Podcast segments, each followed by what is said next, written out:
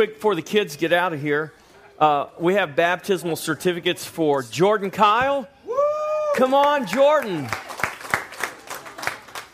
Jordan got baptized, and there is that certificate. Peggy Herrera. And Bubba's not here. Will you deliver that to Bubba? Praise the Lord. Thank you. All right we have uh, we're going to receive our uh, that's right we're going to receive our tithe and offering and then the kids are going to go. See i was trying to beat those kids before they got out of here. Let's uh, have our ushers come up and let's get ready and receive our tithe and our offering and worship the lord with our giving. Amen. Yeah somebody's a happy cheerful giver back there. Praise the lord.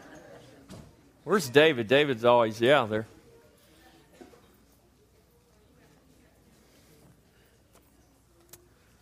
All right. Let's pray.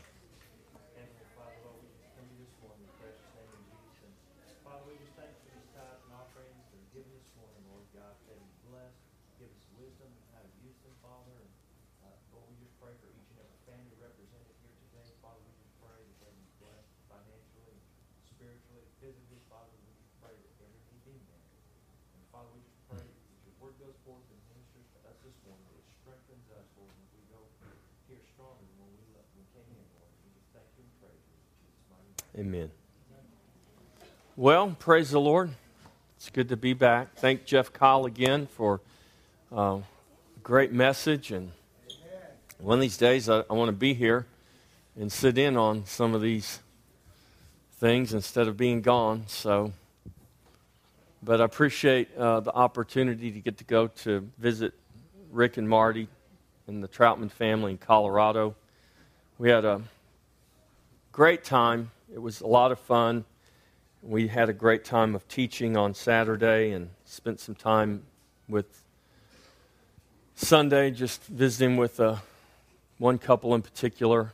And uh, I told uh, several people, I said, man, uh, it was just, it was really neat because there was just such a, a hunger for the Lord and for the things of God. And I said, man, for anyone to sit there from 8.30 in the morning till about 4 in the afternoon and listen to me, they had to be pretty hungry. And so uh, it was just a really uh, neat time, neat experience. So thank you for allowing us that opportunity, and I want to thank the Troutmans for their sacrifice. And um, they they flew us up there, and and they just felt like that was a seed they wanted to sow, and so that was a huge blessing. Praise the Lord. Let's uh, open our Bibles today to where are we going to begin? Why don't you go ahead and, and uh, let's open to Romans chapter 12. Romans chapter 12. And we're talking about spiritual gifts. And we're going to begin here. And today we'll probably look at Romans chapter 12 and we'll also look at 1 Corinthians chapter 12.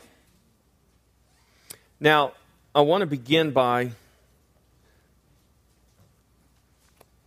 by talking about this word gift uh, in the scripture, and there's there's several words for gift, but there's one word primarily that we're going to focus on, and it's it's the word gift in the Greek, and you may be familiar with it. It's called charisma. So you might say, I'm a charismatic. I believe in the gifts of the Spirit. And that's fine. Um, I really feel like we should resist labels because God hasn't created any of these labels. These are labels that man has created. And I understand that we create labels to help identify who we are, what we believe, and kind of bring some definition. But I, I firmly believe that this word right here, which reveals one Lord and one Christ, and that is the man, Jesus Christ, the only begotten of the Father, full of grace and truth. That really should be the only identity that we have. And I believe, and, I, I, I really strongly believe this, and, and I saw it when I was in Colorado, and I see it as I talk with people here, not just here, I mean in this, in this area. You see the spiritual hunger that's there, and you see the disillusionment with what the church has become because it's what man has made her. And the scripture never says man will build the church. Jesus said, I will build the church, and the gates of hell will not prevail.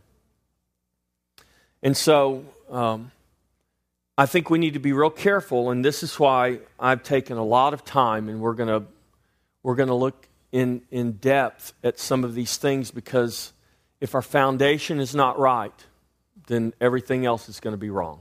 Doesn't matter how beautiful the building is on top, if the foundation's not right, it's just a matter of time. The building is going to come tumbling down. And I think this is what we are seeing happen across the land. There's been a lot of foundations laid, but they have not been the right foundation.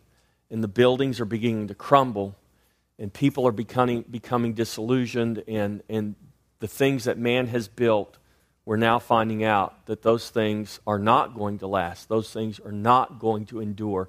Sometimes I think we read the scripture and we think that there's going to come this day when everything's going to be judged by, tried by fire. And, and, and I'm not saying that day is not going to come. But just because that day is a reality doesn't mean that along the way there is not going to be a judging and a trying and a testing by fire. And I think we've seen that if we will be honest students of history. And, I love what Loretta, I'm sure Loretta didn't coin this, but Loretta always says, you know, what history is, it's his story. And that is the truth. We, we, we can't talk about history and then talk about God because there is no history apart from God because everything that has been, is, and will be is his story. You guys understand that? He is the author, He's the one who has written the story.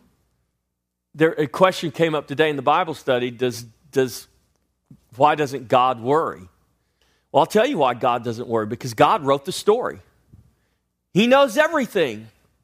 He's not waiting to see how it's going to unfold. He wrote the story. He knows exactly how it's going to unfold. And if we trust in Him, we can have that peace also because we understand who He is. Amen? Thank you for that. Amen. So, as we talk about these things, we need to really resist the temptation to try to put in categories and label this and label that. Let's let the scripture be the scripture and let's let the scripture define and let, let's let the scripture reveal his story to us. Amen? So, this word charisma, remember, it's a word that we're going to primarily focus on because most of the gifts, the gifts as we're going to talk about them, are all defined as gifts, charisma. Okay? Remember, I said this last week. There are some churches that would resist the label of being charismatic. But the reality is, if we're truly believers, if we're truly in Christ, we better all be charismatic in that sense because the charisma, the gifts of God are they are a reality in our life. It's just that we we have come to define and we've come to think of those things in the wrong way or in an incomplete way. Some will embrace some of the gifts and reject others. Others will embrace these these gifts and say, "Yeah, well those are fine, but these are more important." When in when in reality God, let's just let God show us what he has revealed to us in his word, and let's accept that and resist what man tries to get us to believe. Let's believe what God has declared. Amen? All right, so this word charisma, it's important for us to understand. Remember, we said last, uh, last time that, that we're going to define our terms because if we don't define our terms clearly, then we're going to get in trouble. Uh, you can believe Jesus is one thing, but if it's not Jesus as defined in the scripture, you might be believing in another Jesus.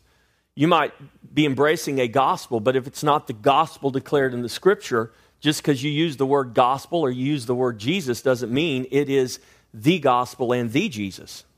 Amen? So it's very important that we clearly define our terms. So this word means a gift of grace because part of the word charis ma, charis is the word for grace. So you see this word for gift in the Bible is by its very structure and definition linked to the grace of God. All right? It's a gift of grace, a gift involving grace on the part of God as the donor or the giver. So, who is the giver of the gifts? God is. So, the gift is great, but what is better than the gift? The giver is. That's right. That's right. And so, that's an understanding of this word that we need to have. So, this word charisma means it speaks of his free bestowments upon sinners. In other words, in, for instance, in Romans 6 23, he has bestowed something upon mankind, upon men. For the wages of sin is death, but the gift, the charisma of God is what? Eternal life in Christ Jesus. So you see that gift right there in Romans 6:23 is not talking about whether you speak in tongues or not. Okay? We, we have so limited and put in a little bitty tiny box. The box has become microscopic, it's so little. And God is saying, let's destroy the boxes and let's get back to the eternity and the infinite largeness of my word and, and who I am. And so God has bestowed a gift of grace upon us. Where? Through his son. Eternal life in his son. So, my point is this word, gift, is linked and it cannot be unlinked to the grace of God. It also speaks of, and this is where we're going to go. Let's go to Romans chapter 12. It also speaks of his this is a word we don't use a lot anymore, his endowments. It, it's something he has put there, he's placed it there to be used. You know, when I went to the University of Texas, they would always make a big hoopla when some rich guy would give an endowment to the university. You know, uh, Red McComb, I remember when Red McComb, you know, when I went to the University of Texas in 1984, it was the School of Business. Now, when you go to the University of Texas, it's the Red McCombs School of Business. You know why it's now got Red McCombs in front of School of Business? Because Red McCombs gave an endowment to the university. Why did he give that endowment? He gave that endowment to be used for the building up, for the benefit, for the profit of that university. Well, God has given an endowment to his body, to his people. They are what we call the gifts of the Spirit. It speaks of an endowment upon believers by the Spirit's operation in the church. He's given these gifts, all of them, not just the ones we like to focus on, but all of them, so that there can be an operation of these gifts in the body. And who is the one facilitating the operation. It is the Holy Spirit. Okay? You understand a hammer is a tool, but unless that tool is in the hand of a carpenter, a hammer's not going to build anything, is it? And I want you to think of yourselves as a vessel, as a tool. You are the vessel that the hand of God is going to utilize to do something wonderful. Amen? Okay, let's begin in Romans chapter 12. And I want to begin at the beginning of the chapter. We're going to focus later on down in verse 6, 7, and 8. But before we get to verse 6, 7, and 8, I think it's we need to understand in total and in context, at least in the few verses preceding this, what Paul is declaring. And I'm going to encourage you in this again resist the temptation to read and study Scripture in small chunks, picking out what seems to fit your situation at the time. This is how we come up with doctrines that become heretical and, and are off balance and off base. because they're not, they're not within the proper context of what the Spirit is revealing through the Word of God. So let's begin in, in uh, Romans chapter 12. Knowing, understanding that Romans chapter 12 is a continuation of a long letter that Paul wrote. Okay, Romans chapter 12. I beseech you, therefore, brethren, by the mercies of God, that you present your bodies a living sacrifice, holy and acceptable to God, which is your reasonable service. And do not be conformed to this world, but be transformed by the renewing of your mind. I mean, stop and think right there. The whole, uh, the whole idea of presenting your body a living sacrifice to God is totally and completely contrary to what the world would say. Would you agree? That is totally contrary to the world. So, why is Paul? Paul's not just saying, don't be conformed to the world. He's not just saying, modify your behavior. He's getting them to understand a reality that he's already talked about back in Romans 6. Present your bodies a living sacrifice, holy, H O L Y. I am holy I am an acceptable sacrifice. How have I become an acceptable sacrifice? By Jesus Christ. That's how I've become an acceptable sacrifice to God. Wholly acceptable to God, which is your reasonable service or your reasonable act of worship. Remember what he told them back in, in, in the sixth chapter of Romans? He says, Reckon yourself dead. He said, Sin has no power over a dead man. You guys are dead if you've been baptized with Christ, then you've been baptized into his death. And if you've been baptized into his death, you've been raised in his resurrection. Therefore, he says, reckon yourself dead to sin, but alive to God. He's really continuing this thought. He's emphasizing present your bodies present this flesh that has been crucified with Christ, present it to God a living sacrifice. It's, it's alive in Christ. Present it to Him because reckon yourself dead. There's nothing of this flesh, there's nothing of this old nature that is, that is of a profit to you. Present it to God. That is your reasonable act of worship. And in doing that, we will inherently not be conformed to the world because that act of presenting yourself to God as a living sacrifice is contrary to the way and the thinking of the world and the world system and that old nature and that old creation that was crucified with Christ. So don't be conformed to this world, but be transformed by the renewing of your mind. So it's not just good enough that we, he says this in Colossians.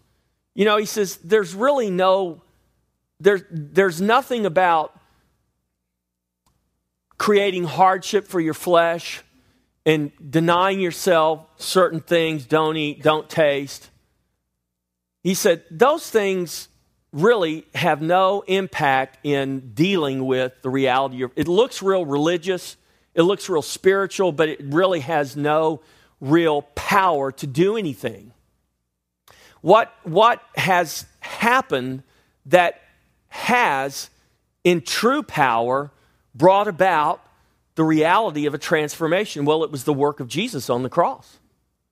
It was his work on the cross. And Paul says when you when you identify with that, when you're crucified with him, when you reckon yourself crucified with Christ and you realize it's no longer I who live, but Christ who lives in me, he said that that's power because that's the gospel. If you've been crucified with him and raised with him, that's power right there. You have been transformed. Now, renew your mind to that reality. Come in agreement in your mind with what has truly transpired through the work of Christ on the cross and what you have entered into by grace through faith. Let your mind be renewed to that reality. And in the renewing of your mind, not only am I not going to be conformed to this world, not only am I going to not have a problem presenting myself to God, but, but in that process of my mind being renewed, I'm going to prove what is that good, perfect, and acceptable will of God. And ultimately, what is the good, perfect, and acceptable will of God is this it's Christ in me, the hope of glory. It's not, I'm going to prove it because I'm going to do a bunch of spiritual things. It's not, I'm going to prove it because I'm going to work really hard for the church and for the kingdom. It, it, that's not how I'm going to prove it. Those things may happen, and if those things happen out of the life of the Spirit in you, that's fine. But if you think you're just going to go now do a bunch of quote unquote spiritual things for God and prove what is the good, perfect, and acceptable will, we've missed the whole point. We're back to the works of the flesh and we're trying to prove the will of God through the works of the flesh. And God says, You're not going to prove anything of me through the works of your flesh because the works of your flesh profit nothing. Who said that? Well, Jesus said that in John 6 63. He said, there, The works of the flesh profit nothing. Paul said, There is nothing good in my flesh. So we got to resist this temptation to think that somehow through the works of my flesh, I'm going to prove what is good and acceptable and perfect in God. No, the only thing that I can prove good, perfect, and acceptable in the will of God is to prove the reality of the life of Christ as I allow that life to manifest through me. Because I'm a vessel, I'm the ground. How do we know there's a corn crop growing in the ground? Well, you look at the ground and you see the corn growing there. How do I know Jesus is living in me? Because the life of Christ in me should be manifest out of me, through me. Who's going to do that? Does the ground make the corn grow? No. God makes the corn grow. The ground is just the vessel that holds the corn and, and gives it a, an ability to express itself and be manifest. So, this is the reality. Christ in me is going to be manifest through me by the power of the Spirit. Now, I'm, I'm, I'm talking to you, I'm kind of going a long way around here, but I want you to understand. See, we just all want to jump to a bunch of gifts and we just want to have a big Shandai Shandai party and, and get goosebumps and, and wiggle around and call it good after a couple hours and say, Whoa, the Spirit moved. Well, maybe the Spirit moved, or maybe the Spirit didn't move. Maybe I moved more than the Spirit moved. And if I'm defining the reality of what God is revealing to us in His Word here by, by a, an experience, whether it lasts 30 minutes or 30 hours, again, I've missed the point.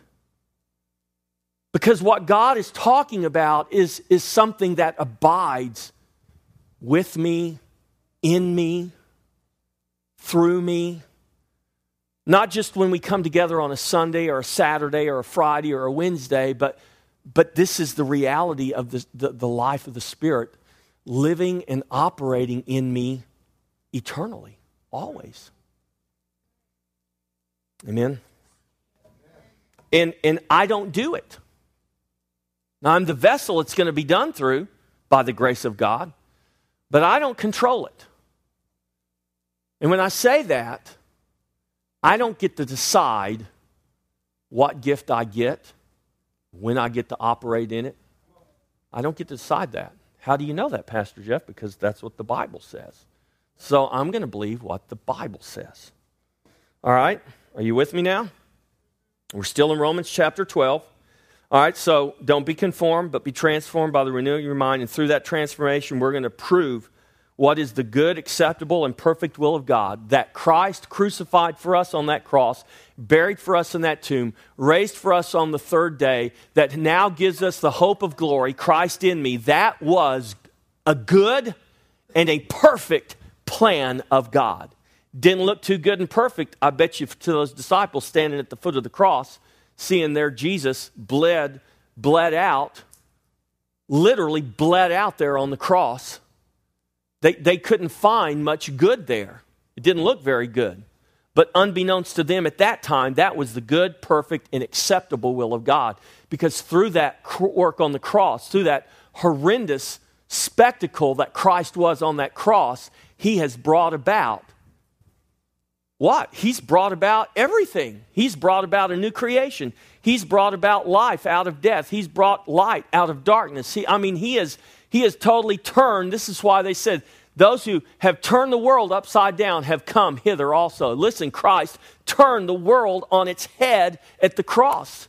Everything he did was contrary to what the, what the world knew and what the world thought, and it still is today. And this is why Paul says, Don't be conformed to the world. Because everything that is Christ is contrary to the world. And so now he says, For I say, he's, he's leading up to something here that's very important for us to, to grasp. So he says, Don't be conformed, present your bodies, don't be conformed, be transformed by the renewing of your mind. In doing that, you're going to prove what is that good, perfect, and acceptable will of God. For I say, how did Paul say what he is saying here? For I say, what? Through the grace of God.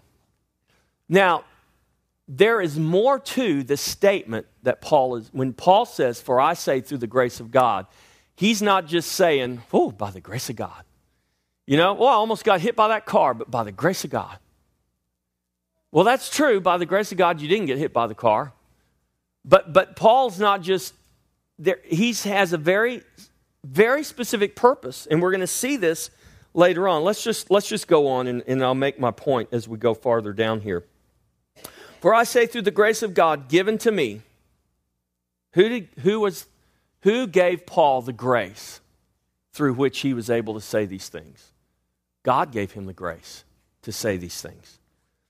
For I say, through the grace of God given to me, to everyone who is among you, not to think of himself more highly than he ought to think, but to think soberly, as God has dealt to each one a measure of faith. For as we have many members in one body, but all the members do not have the same function, so we, being many, are one body in Christ and individually members of one another. Having then gifts, there's that word again, charisma.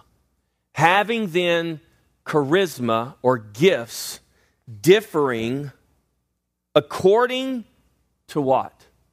According to the grace of God. Now, when, when Paul makes that statement right there, according to the grace of God, it's a direct reference back to what he just got through telling them up there in verse 3. For I say, comma, through the grace of God, given to me. For I say to everyone, but I want everyone to understand that what I'm saying, I say it through the grace of God given to me. If we go back to the very beginning of Romans and just hold your place in Romans chapter 12.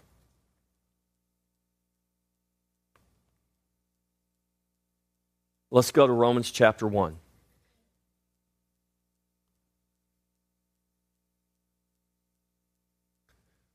Paul has never been to Rome when he writes this letter. He wants to go really bad and he's been trying to go really bad, but it just hasn't worked out. But that's okay. Paul understands the reason it hasn't worked out is because it wasn't God's will yet for him to go. But Paul knew he would go, he, he knew it would just be a matter of time. And this is what Paul is conveying at the beginning of his letter here.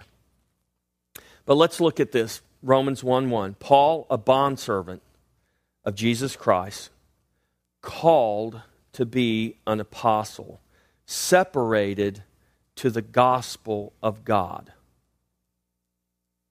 Now, Paul is Paul is making a declaration about who he is. He's not bragging here. He's just very simply stating, I'm writing these things to you in the authority that's been given to me by God. I am called, not by man. Unlike today, you go to a minister's conference today, and nine out of ten of the people you encounter will have apostle or bishop or something on their shirt. Now, I just wonder how many of them can say what Paul says that they were called, they are a called apostle by God.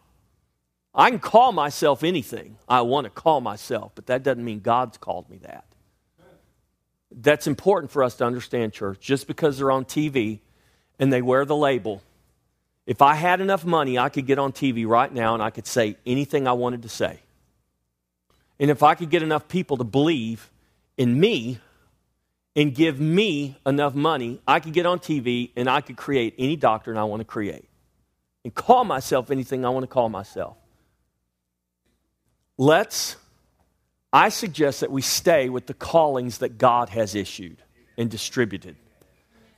And in time, the fiery trial and the testing will determine whether it's wood, hay, or stubble, or whether it's gold, silver, and precious stone. And that'll be determined long before Christ sets foot on this earth, I believe. He's trying. He's trying things right now. Things have been, are, and will continue to be shaken. And God's going to shake loose the things that, that need to be shook loose. And that's His grace, and that's, a, that's good news for us. All right, so he says, he says, man, I am called an apostle. I am separated by who? By God.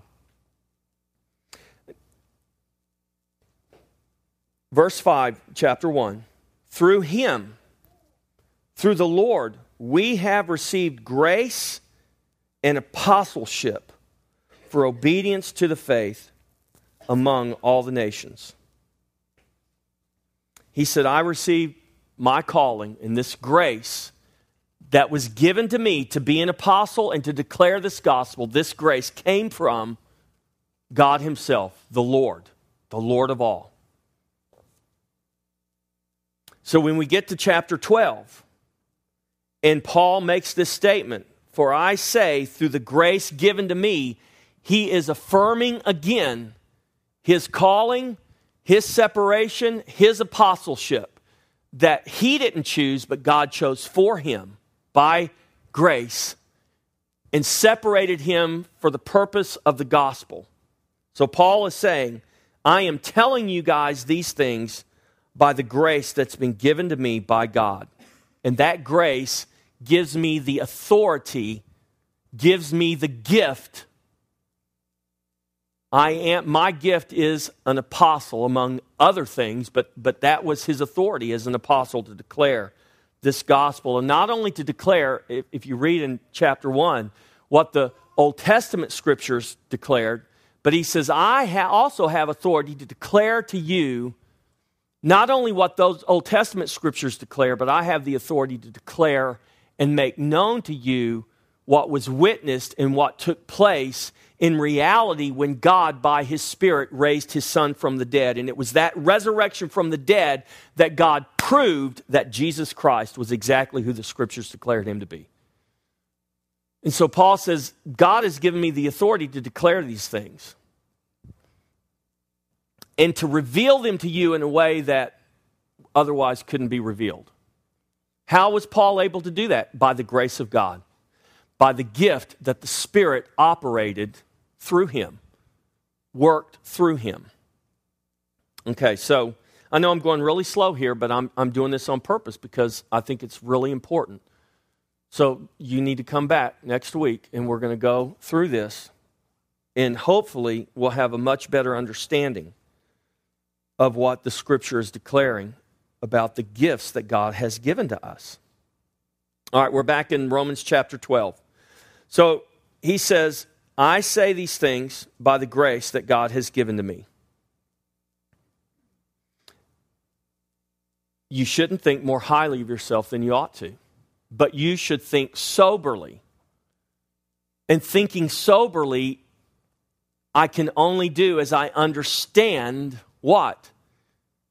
that God has given to each one a measure of faith. Now, he's not talking about faith for salvation there.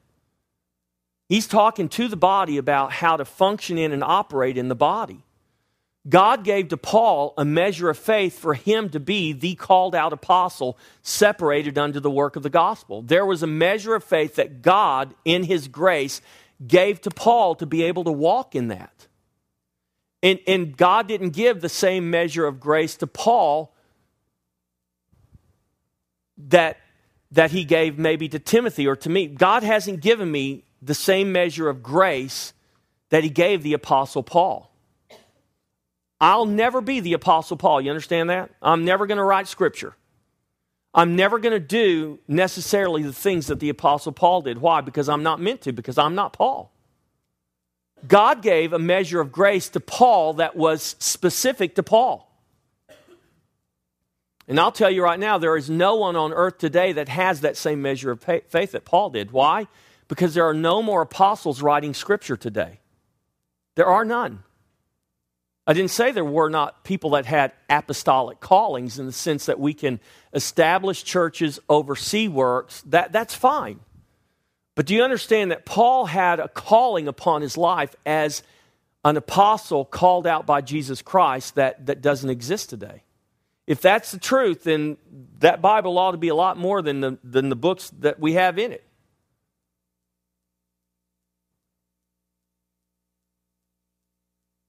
This is why we have what's called the canon of Scripture, the Bible.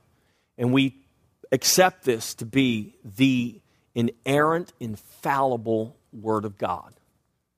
Because the, the men that Jesus himself separated out to write that Scripture, to reveal what was in the Old Testament Scriptures revealed in the New Testament, to make a complete revelation in written form, as complete as God's going to allow it to be right now, of Jesus Christ.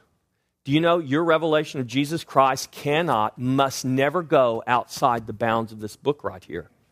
If it does, what you're saying is God's given you a revelation that trumps Scripture, and that cannot be.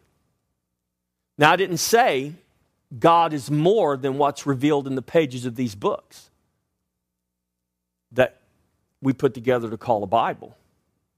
Obviously, He's the infinite God of the universe. He's much bigger than the. See, how many pages does my Bible have in it? Well, approximately 2,000 pages. God's much bigger than the 2,000 pages that make up my holy Bible here. We would all agree on that, right? But God has chosen in his sovereignty to not give us a revelation that, that is going to go outside of what is declared here. If, if I came to you this morning, I said, Oh, I had a dream last night and I know it's from God. God is 20 feet tall, he's purple, he's got three heads, and each head represents Father, Son, and Holy Spirit. And he's purple because purple represents royalty.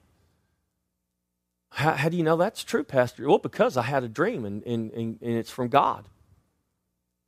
And the Holy Spirit revealed it to me. Yeah, but Pastor Jeff, I don't find that anywhere in the Bible. I, well, I know, but I'm telling you, God revealed it to me. And it's the truth. We're going to take our pictures of Jesus down we're going to replace them with a guy that's got three heads and he's all purple. Why, why don't we do that? I mean, that's ridiculous, isn't it? Why don't we do that? See, if, if I ever come to you saying something like that, you better run away from me as fast as you possibly can. Because God, by His Holy Spirit, will never give me a revelation that's going to contradict or go outside what He has revealed in this word right here. Now, I'm not saying we understand everything in this word because we don't. And that's why God has given us His Spirit. But also, in saying that, I promise you, God will never reveal something to you that will contradict this. It's not going to happen. So, Paul is saying, I've got the authority to say these things to you. Don't think more highly. Each one of you has been given a measure of faith. We're many members, but we're part of one body. And so we are to function in accordance with who we are and where we've been placed. This word here, so verse 4 For as we have many members in one body, but all the members do not have the same function or the same office. I, by the grace of God, I'm a pastor. And I'm going to tell you, it's only by the grace of God. You, you can believe that to whatever degree you want, but I know who I was growing up, and I know that in my mind and my heart, I never, ever, ever, in the remotest reaches of my heart, had a dream or an aspiration to be a pastor. But when God saved me, God revealed himself to me. And my thoughts and my plans and my purposes, by the grace of God, began to be really before then. I just didn't realize it. Do you understand that? God knew what I was going to be before I ever was born. God knows everything about you long before you ever came into this world. And it was the grace of God that, that brought, I'm just using myself as an example, that brought me to the place of where I am. And God, in His grace, gave me this vocation or this calling or this office. It, it's, it's the gift of God. It's not something I chose. You have come to where you are in Christ by the grace of God. You have a function in the body. You might not have a label that says pastor, but that doesn't make you less gifted, if I can use that term. The same Holy Spirit that's in me, Pastor Jeff, is in you, not Pastor, whoever you are. Put your name there. So I, I, don't have more of the Holy Spirit than you do because I'm a pastor and you're not. Paul didn't have more of the Holy Spirit than, than I do because he's the Apostle Paul and wrote most of the New Testament. But I'll tell you this what the scripture does declare is God did, in his grace, give Paul a measure of faith that he has not given me. And faith is, I'm not talking about faith in the sense of, of just in my mind how I think or how I believe, whether I have doubt. Well, I, I must not have a very big measure of faith because I still have some doubt in my mind. That's not what this is talking about. This, remember, this word charisma, it's linked to grace. It's a gift of grace. Paul's apostleship was a gift of grace. And God bestowed that gift on him, and God bestowed it in a measure that God decided for the Apostle Paul. This is why Paul is writing what he's writing here. When we get into 1 Corinthians chapter 12, we'll see that this is what Paul is, is talking about when he begins to talk about the body. So, this is why he says, exactly why he says, I'm telling you guys these things through the grace that's been given to me, through the authority that, that I've been given by Jesus Christ Himself to be an apostle and to make these things known to you. And I am telling you in that authority, by that grace, that you should not think more highly of yourself than you should, but that you should think soberly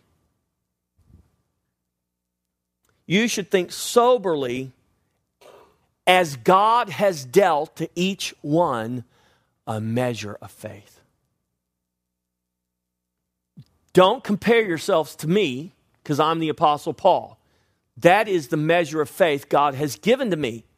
And that is the charisma, the gift that He's by grace bestowed upon my life. But that doesn't mean God loves me more than He loves you. That doesn't mean I have a reason to be puffed up above you or to think more highly of myself than I should.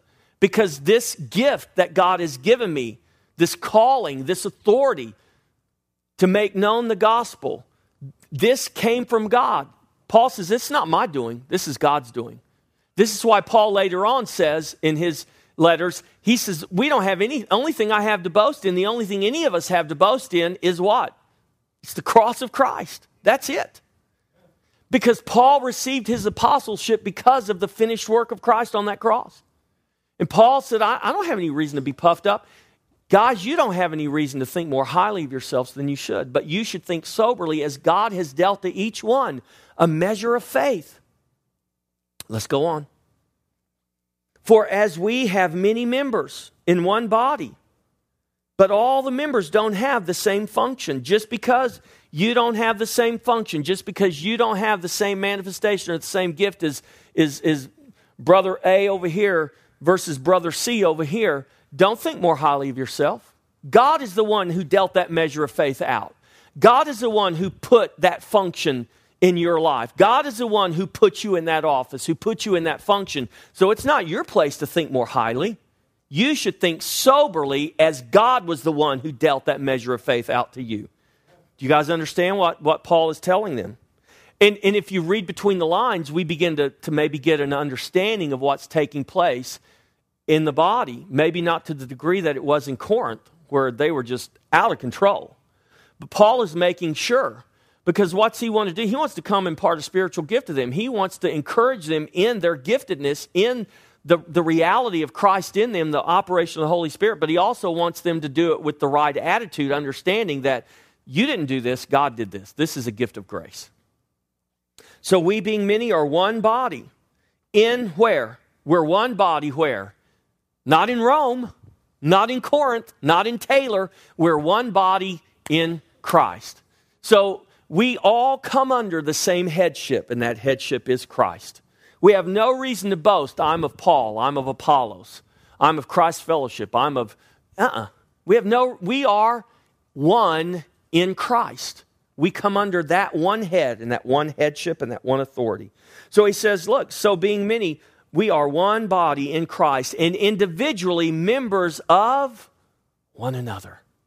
Do you see how Paul is linking them? He's painting this picture that is, that is just so important for us to, to, to get. He's put them in one body under the headship of Christ. If, if, if they're in one body under Christ, they have one life, and that life is Christ. They don't have individual lives, they have one life. Christ is their life. They have one head, Christ is their head. They have one body. They're many members, but they're one body. They're connected together. They're in unity. But he says, You are individually members of one another. In other words, yes, you guys are one in Christ, under one head, in one body, but that doesn't deny the reality that you are members individually of each other. In other words, you guys still need one another. There has still got to be a flow of life between you. There's got to be this unity and this harmony. You've got to get the understanding, get your mind renewed to this reality. This is the good, acceptable, and perfect will of God that God would create in Himself one new man. Ephesians 2. And He says, You guys prove that perfect, good, and acceptable will of God by becoming an expression of that one new man. And, and you do that because every individual member of my body is a member of one another. My finger is a member of my hand. My hand is a member of my wrist. My wrist is a member of my arm, and vice versa. So the, the lie, it's all interconnected. Paul is saying you guys understand the reality of your life in Christ. You are under Christ, but you are members of one another. So function that way. Now we come to verse 6. Well, we didn't get very far today, did we? That's okay. Having then, do you see the, do you see the thought he's building on here? Having then gifts. Guess what word that is? Charisma. Having then charisma, differing according to the grace that is given to us. You see that phrase again? I say these things according to the grace that is given to me. You are members of the body, of one body, yet you are members individually, having then gifts differing, just like my, my hand has a different function than my foot does, than my ear does, than my eye does, right? But it's all part of the body and it all functions together. My hand does not function nearly as well if I don't have eyes. Just take, take 10 minutes of your life this afternoon and blindfold yourself and walk around with your eyes closed and see if you can function as well without eyes. Your hand really needs your eyes. It actually needs all of your body. This, this is a picture of us. We don't all have the same function. We having then gifts differing according to what? According to the grace that is given to us. God has given us the grace to be a hand, to be a foot, to be an ear, to be an eye. Who gave me the grace? God did. the gift cannot be separated from the grace. That's why the word is charisma. It's linked to the grace. Having then charisma differing according to the grace that is given to us. Paul says, just like by grace I was called out to be an apostle and make these things known to you, by grace God has given you this gift, this function, this office. Having then gifts differing according to the grace that is given to us, let us use them. You notice that's in italics, but it's a correct thought. God has given us the gifts, obviously, that they will be used. Let us use them. If prophecy, so prophecy is a charisma, it's a gift of grace. If prophecy, what's he say? Let us prophesy in proportion to our faith. I'm going to have to stop here, but I want, I want to say this about that last phrase in proportion to your faith. There is a sense. I want you to hear what I'm saying and what I'm not saying. And, and, and I don't want you to hear what I'm not saying. Because I think there's a dual truth here we, if prophecy, if I have been given the charisma of prophecy, and, and please understand, prophecy is not all about predicting the future. Do you guys get that? It is declaring the word of God. There is an office of a prophet, and there is the gift of prophecy today, but it will never be the same. It cannot be the same as what we saw in the Old Testament. Otherwise, we are declaring Scripture and still writing Scripture today, and that's not possible according to the Word of God.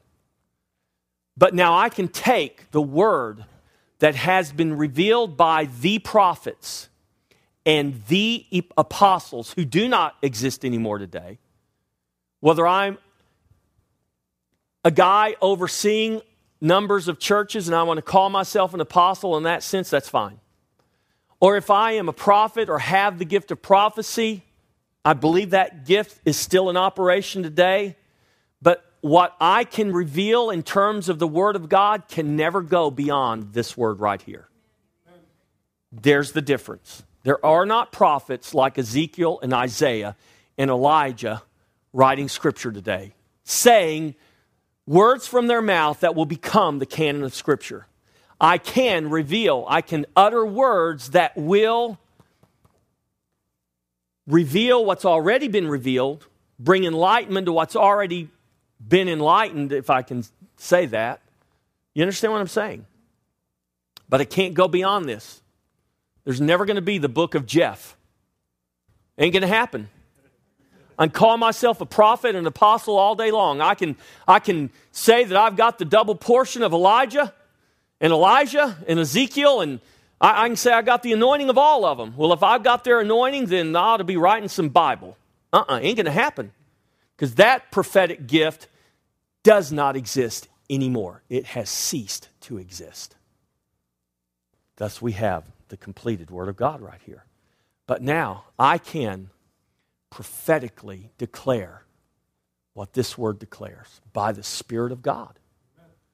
And I can declare it to you in such a way that, that God can operate through this vessel to speak to you. But it better line up with this. And I think, I firmly believe this, we should be very careful before we say, Thus saith the Lord. Matter of fact, I've just made it a point that I don't even say that. I'll say, You know what, bro? I just have this impression, and maybe it's God and maybe it's not. It could just be, you know, the coffee I drank this morning. But, but here, here it is. You know, you, you pray about it. You, you take it to prayer. You know, uh, I could say that I, I feel like God is wanting to say this to you.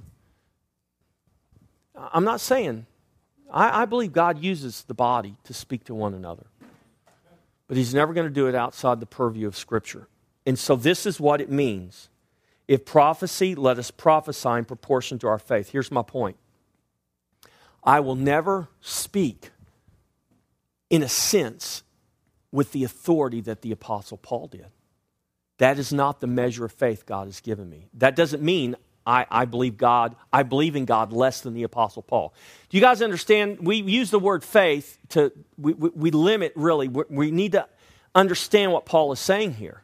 It doesn't mean that Paul believed in God more than I believe in God.